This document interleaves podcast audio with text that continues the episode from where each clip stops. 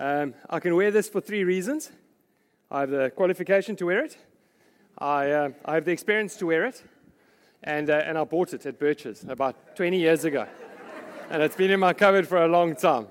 And uh, so I'm, I'm, this is not the, the new Bay City preaching attire, it's just a one hit wonder. Um, I'm ditching my vans and my jeans just for, just for one, one Sunday morning. Guys, lovely to see you. We are starting a new series called Advance. There it is up on the, on the, on the screen behind me a journey through the book of Acts. And um, the word advance is a military term. It's not like Monopoly, where you advance beyond begin and then get 200 bucks. It's a, it's a military term. It is a term that denotes combat and warfare. That's what it means. That's what advance means. Advance means that you would, with your army, you would advance into enemy territory to take ground for whatever and whoever you would be serving. That's advance. Advance implies tough times, difficulty, setbacks, arm to arm combat, struggle. But ultimately, the mission is actually to advance and to advance and to advance until there's domination. That's what advance means. Just so we're clear. And in conventional military language, it entails harm to people and nations. That's what it means. But we believe, believers in Jesus. So for us, what advance means is different. Because it says in Ephesians 6, verse 15, that our fight is not against flesh and blood. So when we advance, it's not against flesh and blood. It's actually it's against what Ephesians says, the powers of this dark world.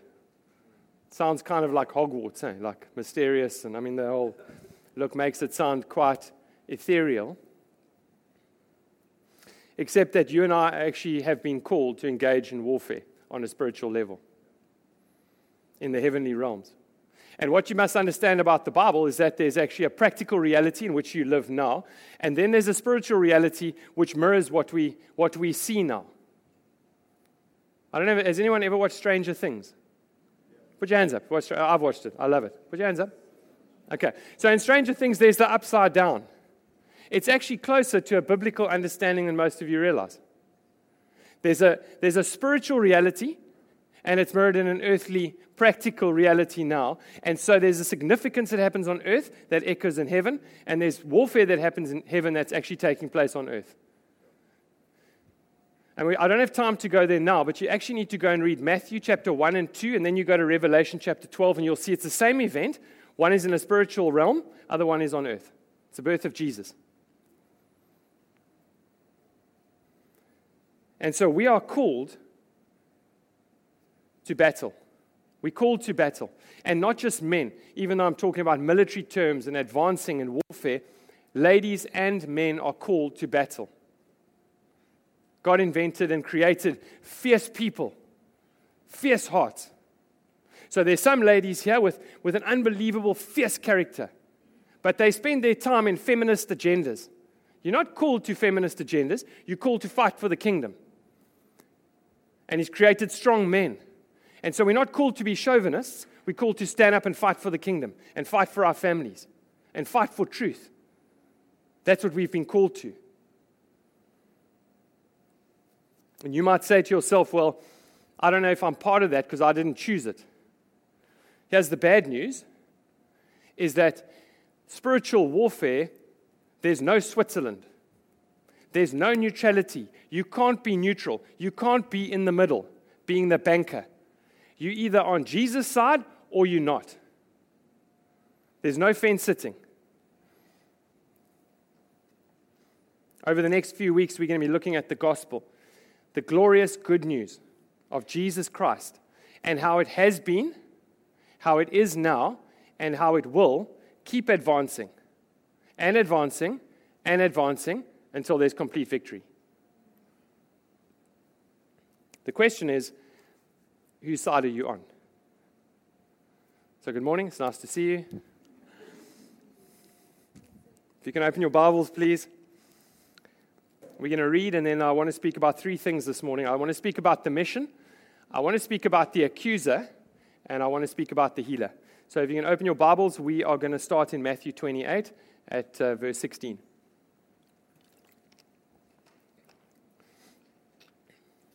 It's the last chapter of Matthew. Jesus has been crucified, he's been resurrected, and he appears to his disciples now, getting them ready for what's to come. And it says, Then the 11 disciples, please read with me, then the 11 disciples went to Galilee, to the mountain where Jesus had told them to go. When they saw him, they worshipped, but some doubted. But some doubted. Not Thomas, some doubted. Some doubted. There were 12. There was a traitor. The enemy got him early on, took him out at the knees. He's dead. There's doubters and there's worshippers.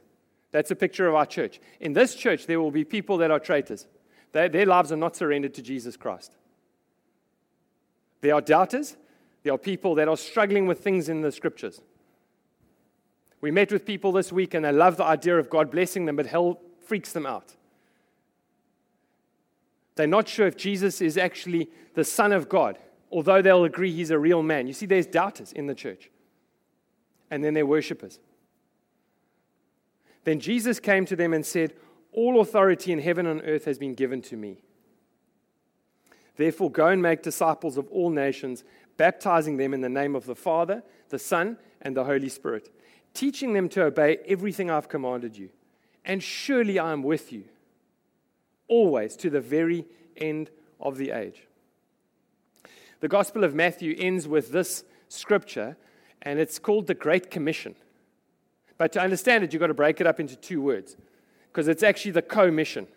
It's a co mission, it's a mission with somebody. We are called to co mission with Jesus. That's what it's about. And it is an active term, it is a military term. Mission is military, it's active, it's not passive.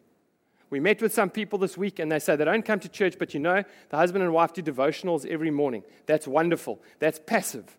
You are called to be active, to actively engage. That's mission. That's what we are called to be, actively engaged. And it's not Jesus is calling you into it, He has already called you into this. He's already called us. We have been called. And our mission is not to harm or to hurt people or property or tribes or nations or tongues, our, our, our mission is to love people and to witness to them, and it's to disciple them, and it's to baptize them, and it's to teach them. That's what our mission is. Not like religious robots, it's getting to know people and loving them so that we can liberate them because the enemy has taken them captive. That's what happened. Satan takes people captive. They're captive to addictions, they're captive to themselves, they're captive to guilt, they're captive to shame. And so our job is to help liberate them. That's the mission. It's about liberating captives. Satan's entrapped them, he's bound them tightly. So tightly, it'll take spiritual warfare to get them set free. Uh, Lee and I had dinner on Friday night with a couple, and um, we met under very interesting circumstances. And a couple of months later, we had dinner with them, and we got to listen to their story and we got to love them and we got to have food with them and some wine with them, and it was wonderful. But we told them about Jesus.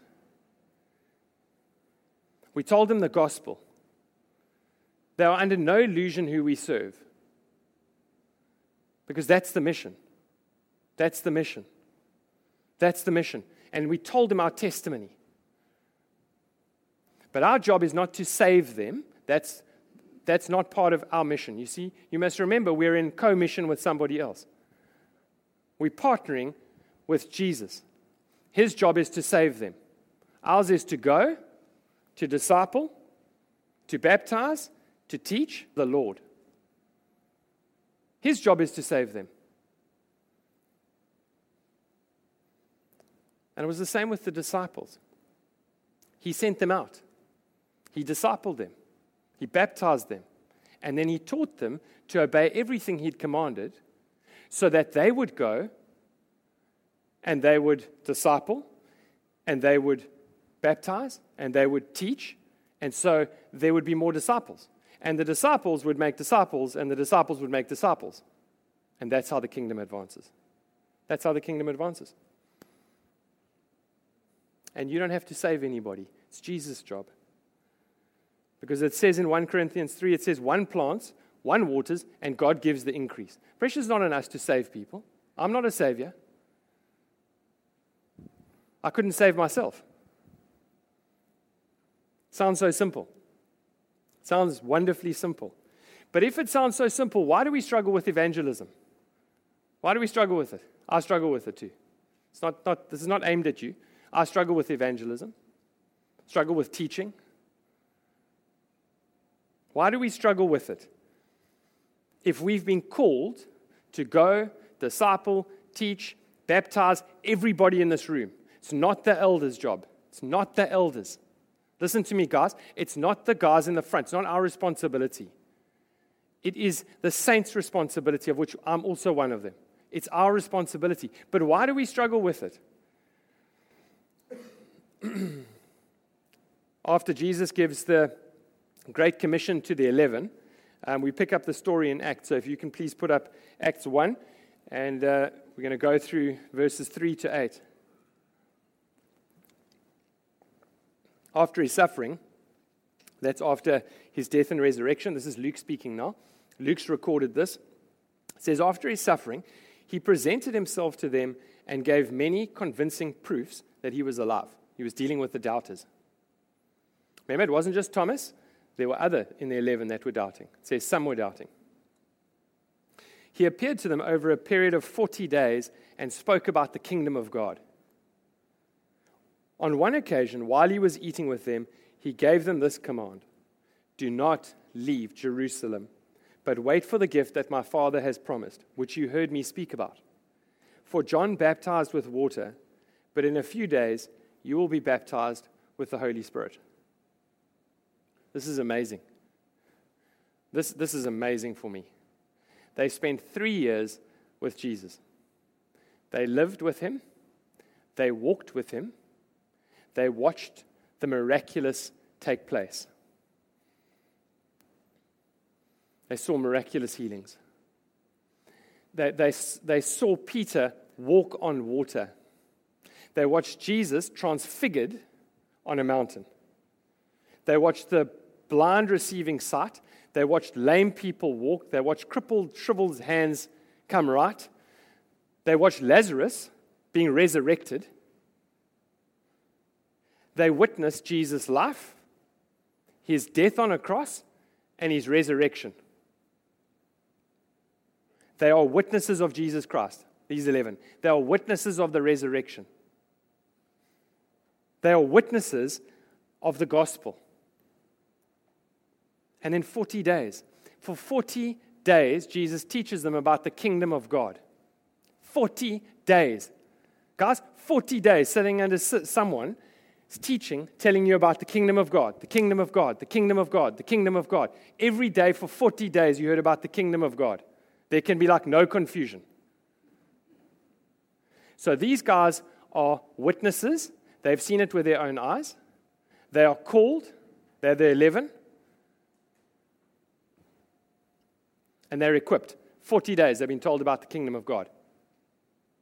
And yet Jesus tells them to wait. It's amazing. He's just told them, You're going to go, you're going to go, you're going to disciple, you're going to baptize, you're going to teach. Now, they've spent three years with him, and 40 days he's taught them about the kingdom of God exclusively. And he says, You're going to wait. Isn't that amazing? He tells them to wait. He tells them to wait. What they're waiting for. What they're waiting for. They're waiting for the Holy Spirit. Isn't that incredible? You can come in and out these doors for three years and 40 days, hearing about the kingdom of God. Unless you receive the Holy Spirit, you will not witness, you will not go, you will not disciple, you will not teach, you will not baptize. And we can be the most ineffective Christians in the whole world then they gathered around him and asked him, Lord, are you at this time going to restore the kingdom to Israel? 40 days, eh? He's spoken about the kingdom of God. They ask this question Are you going to at this time restore the kingdom to Israel?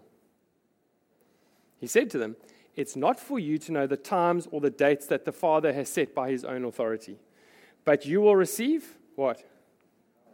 When what comes on you? And you will be my witnesses in Jerusalem and all Judea and Samaria and to the ends of the earth. So the power's got to come from somewhere. It's not from us. It's not from us. There's got to be power. There's got to be power. This is the second time he says it.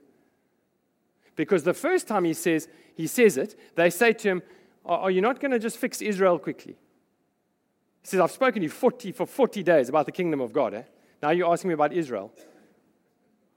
It's amazing. Eh? Sometimes we get so sidetracked by what we need in our lives. But you will receive power when the Holy Spirit comes on you, and you will be my what? Witnesses. You cannot witness, you cannot go, you're not going to baptize, you cannot teach unless the power of the Spirit comes upon you. But the question is, why do we need the Holy Spirit? I mean, why do we need it? To be a witness. If you watched a car crash, now, if you witnessed a car accident on the corner of Cape Road and Fundestel or Cape Road and whatever near Makro, if you witnessed it, and I put you in the witness box to testify, would you need the power of the Holy Spirit to do that? I mean, you can tell me what happened. There's a red Corsa and T-boned. You could tell me the story. Why do you need the Holy Spirit? They've been with Jesus. They are witnesses. We are not eyewitnesses to the resurrection. They are eyewitnesses. Why do they need the power of the Holy Spirit? Why do we need it? It's an amazing question. What do we need it for? They are witnesses. They've seen it. If you interviewed Peter, he would say, I got out. Jesus was calling to me. He held out his hand. I lost faith. I sank. They are witnesses, and yet they need the power of the Holy Spirit. Guys, it's war out there. I want to tell you it's warfare. This is warfare. That's why the series is called Advance. This is spiritual warfare. It is dangerous stuff. It is dangerous stuff being a witness for Jesus. Because we have an enemy that is very, very, very dangerous. And he's very cunning. And so to take him on, you need supernatural power. Who's been in court before? Put your hands up. In a witness box? In a witness box as a witness or an accused? I'm not going to ask you which. Put your hands up. I mean, we know which one of you is. We know, we know.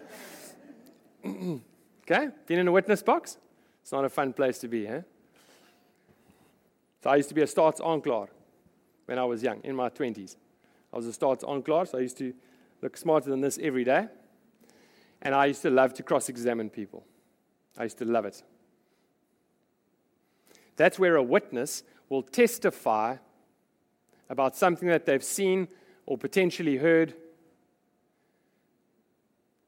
And the witness would sit in the witness box, and there'd be a judge in the court who would adjudicate. And the job of the witness would be to test the veracity, the truthfulness of that evidence. We would test it. And we'd use a number of tactics in order to try and discredit the witness and his version of events. And we would question the truthfulness of the event, so we would pick holes in the story. We would twist their words. We would undermine the witness's credibility, and we would, if we had the opportunity, absolutely assassinate the character of the witness. That's what you're allowed to do when you cross examine and we would test this. And I want to tell you, it is a terrifying thing to be in a witness box, whether you're an accused or a witness, in the hands of someone who's masterful in cross examination. It is a terrifying thing. Good and truthful people fall apart in the witness box. I once made a guy collapse in the witness box. I'm not proud of it. He was guilty, and I turned the screws on that guy so tight, eventually he couldn't handle it, and he actually collapsed in the box. It is a terrifying thing to be there. Revelation 12:10 says that Satan is the accuser of the brothers. and he accuses them before God day and night. So the picture is a courtroom. The picture is a courtroom. God is a just judge, He's a perfectly just judge. And you've got uh, God on the bench, you've got Satan as the accuser, and he is having a proper go at the witnesses. Guys, when you witness for Jesus Christ, you've got to know that you have an enemy that will take you out. He wants to take you out. He wants to take you out. He will speak to you of your unworthiness. And he will aim to discredit your sonship, your new birth. He will remind you of all the guilt and the shame and the misdeeds that you've done. He is so tactful. He will try and convince you that you're not a child of God, that you are disqualified. And have you ever felt that? Have you ever felt that when you're trying to witness to a family member and you know that they know that you shoplifted chappies? You know that, eh? And you just kind of have that memory like, yes, they know. They know what I was like before. And you have that thing in you, just, it, it just, it's almost like that thought just creeps in. My unworthiness, my guilt, my, my past shame. And it just takes the edge off, just takes you out to the knees. He will undermine your character. Satan will undermine your character. He will twist your words. He will remind you of how weak you are and how broken you were. He will make you question yourself. He will even make you question your salvation. He's that crafty. He's that good. He will make you question the love of God over your life. And I want to tell you, He's not just limited to thoughts. He can oppose you spiritually, He can oppose you physically, he can oppose you financially, he can oppose you relationally. Because we're living in a world where there's a spiritual dynamic to it. And so Satan can oppose you in any way he chooses. And I want you to know that when you're going to witness Jesus Christ, you're going to come upon the accuser. You're going to come upon the accuser. He will do everything in his power to make you fearful. Have you ever wondered when you're in a life group or a prayer meeting, and, or if you're praying for people privately, have you ever wondered when you ask them things to pray for?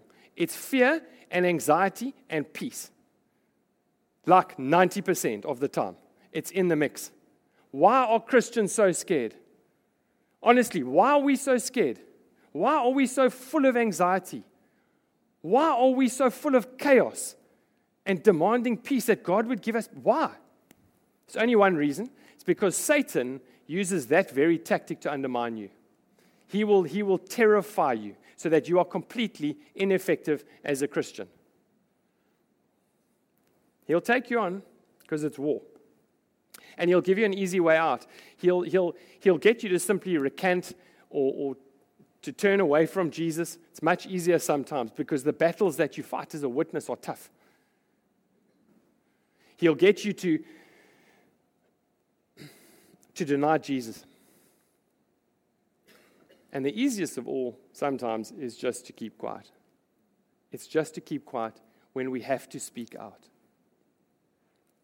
But in Revelation 12 11, it says, They overcame him. This is how you overcome.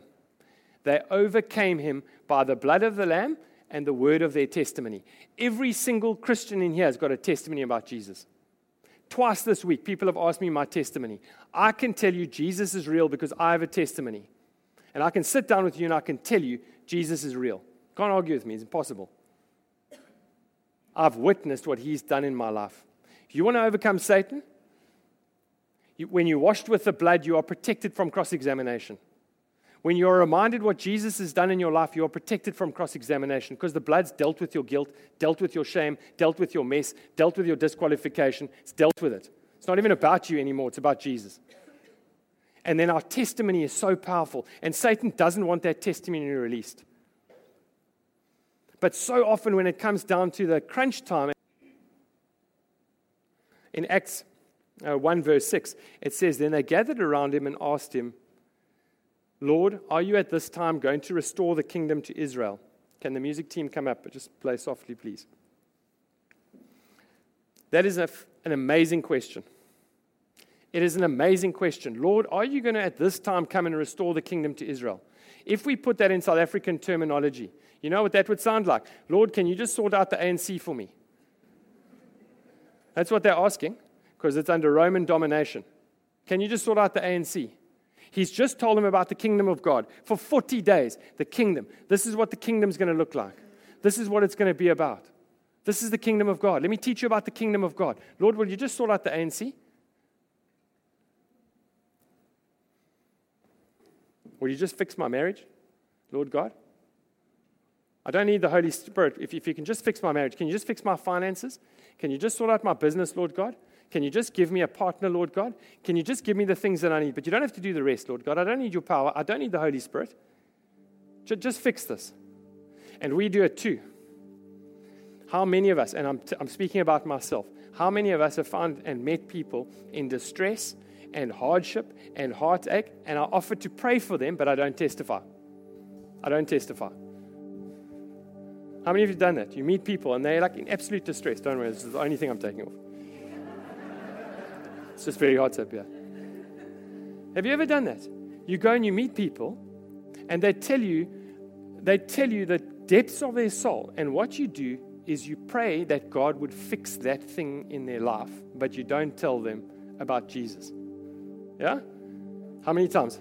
Lots. I've done it lots. I've prayed for all sorts of things for all sorts of people. You know, John Piper says that it's like this. It's like it's like giving someone a panado for the fever when you've got the antibiotic in your pocket. That's what he says. Like, why would you do that? Like, who would do that? Who would meet someone with an infection, give them the panado to sort out the fever, but not but withhold the antibiotic? Who would do that? And I've done it so many times. Where I'm scared to witness, or I think I can get away with a quick prayer. I've got great words, I've got a whole vocabulary that I can use. Makes me sound really clever and really religious, but actually we don't get to the nuts and bolts of anything. We have an enemy that terrifies us. He's an accuser. He's going to put you in the dock, and he doesn't want you to speak out. He doesn't want you to speak out about a testimony how Jesus has changed your life. Because if we do that, if we do that, we are going to go and we're going to make disciples. And then we're going to baptize them, and then we're going to teach them, and then they're going to do the same as what we did, and they're going to make more disciples and then he's got a problem. So the question is whose side are you on? The traitor? And I mean that with love. There's always a t- time to turn back. Judas didn't have did, didn't didn't understand grace. That's why he couldn't turn back. He didn't understand. He didn't have a theology of grace. That's why he hung himself. Peter also betrayed Jesus. But you might be you might be someone who's never surrendered to Jesus, coming in and out of the church, breezing in, thinking that somehow you have a relationship with him. We want to deal with that this morning. You're a traitor, you're a doubter. Maybe the church has hurt you. Or you're a worshiper. I want to do business with Jesus this morning. Not in a weird way or a creepy way. I'm, I'm not into that stuff. I, I just want to I want to do business with God this morning. And he's, he's calling us into a deeper relationship with Him. And what He wants to do is He wants to give us His power. He wants to give us His power so that, so that we can fulfill the commission of the Bible boldly, with courage, with, with, with effectiveness. and so, two things this morning.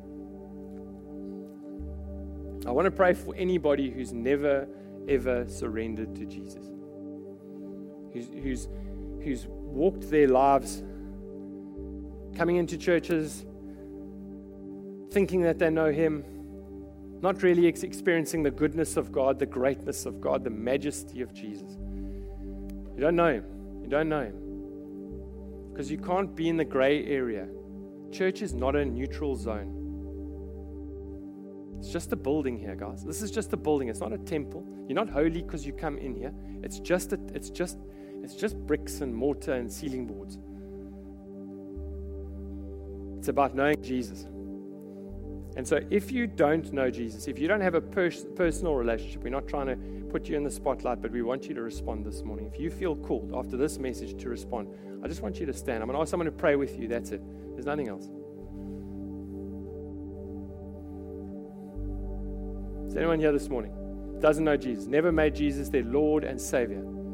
This is how it goes. You confess it with your mouth that He's the Son of God, and you believe it in your heart that He died for your sins and rose again and beat death. Is anyone here this morning that wants to make that commitment? I want to send someone to pray with you.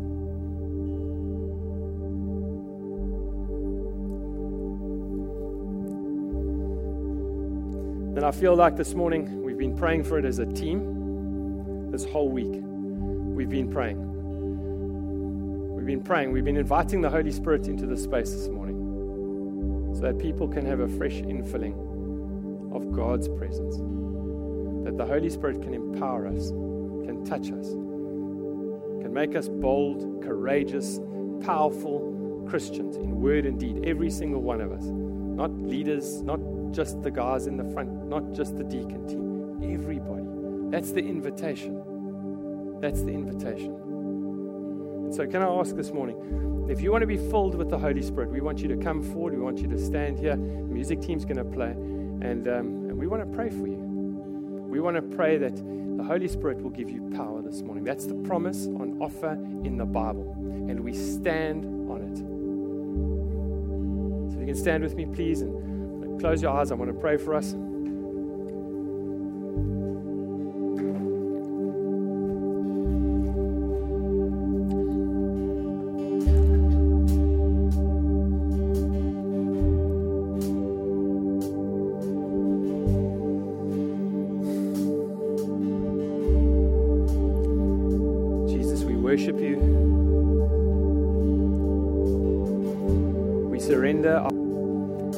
There's a cost, Lord God. There's a cost to being your disciple. And you've told us to weigh up that cost.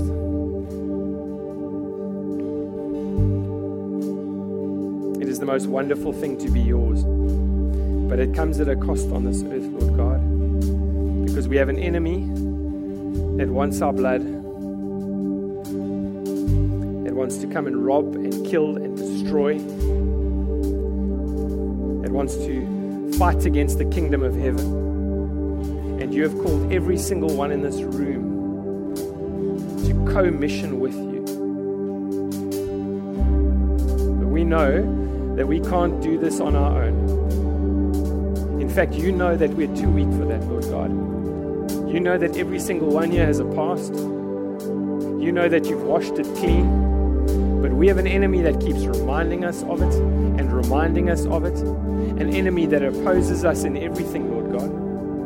And we are so consumed by our own lives and our own problems and our own struggles that we become ineffective for the kingdom. But you always have the solution. And you've promised that you would send your Holy Spirit, the third person of the Trinity. You would send him come upon us and fill us with power. Fill us with power to be your witnesses throughout the earth. And so I pray now, Holy Spirit, would you come? Would you come now? Would you come into this room now? Invite those who want to be filled by the presence of the Holy Spirit just to come to the front as the music team plays. We're going to pray for you just a fresh infilling of His power. If you're worn out by trying to run this Christian race on your own, I invite you to come forward and just receive. It says that you receive. We're such a performance minded society. You just have to receive it this morning. Just want you to receive it. So come now.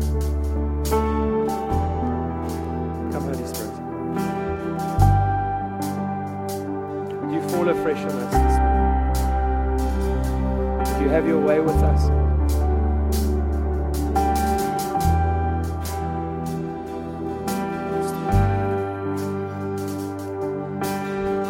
If I can just have the deacons If you, if you are filled with the Holy Spirit, I want you to come and pray and lay hands on those. If you're filled with the Holy Spirit in this room, I want you to come and pray for people. I want you to come and lay hands on them. We transfer the power of God by the laying on of hands. It's an appeal to Him to give what He has promised. He says He promises us, it's a promise from heaven. We can trust Him, we can rely on Him, we can give ourselves to Him so that we are filled. And I pray this morning that things are going to break open in the heavenly realms for us that receive. So we come and receive from you, Lord. We come and receive from you, Holy Spirit. We come and receive right now. We just receive your power. We receive healing in the name of Jesus. We receive restoration in the name of Jesus. We receive peace in the name of Jesus. We receive courage in the name of Jesus. We receive it. We receive it. Come upon us now.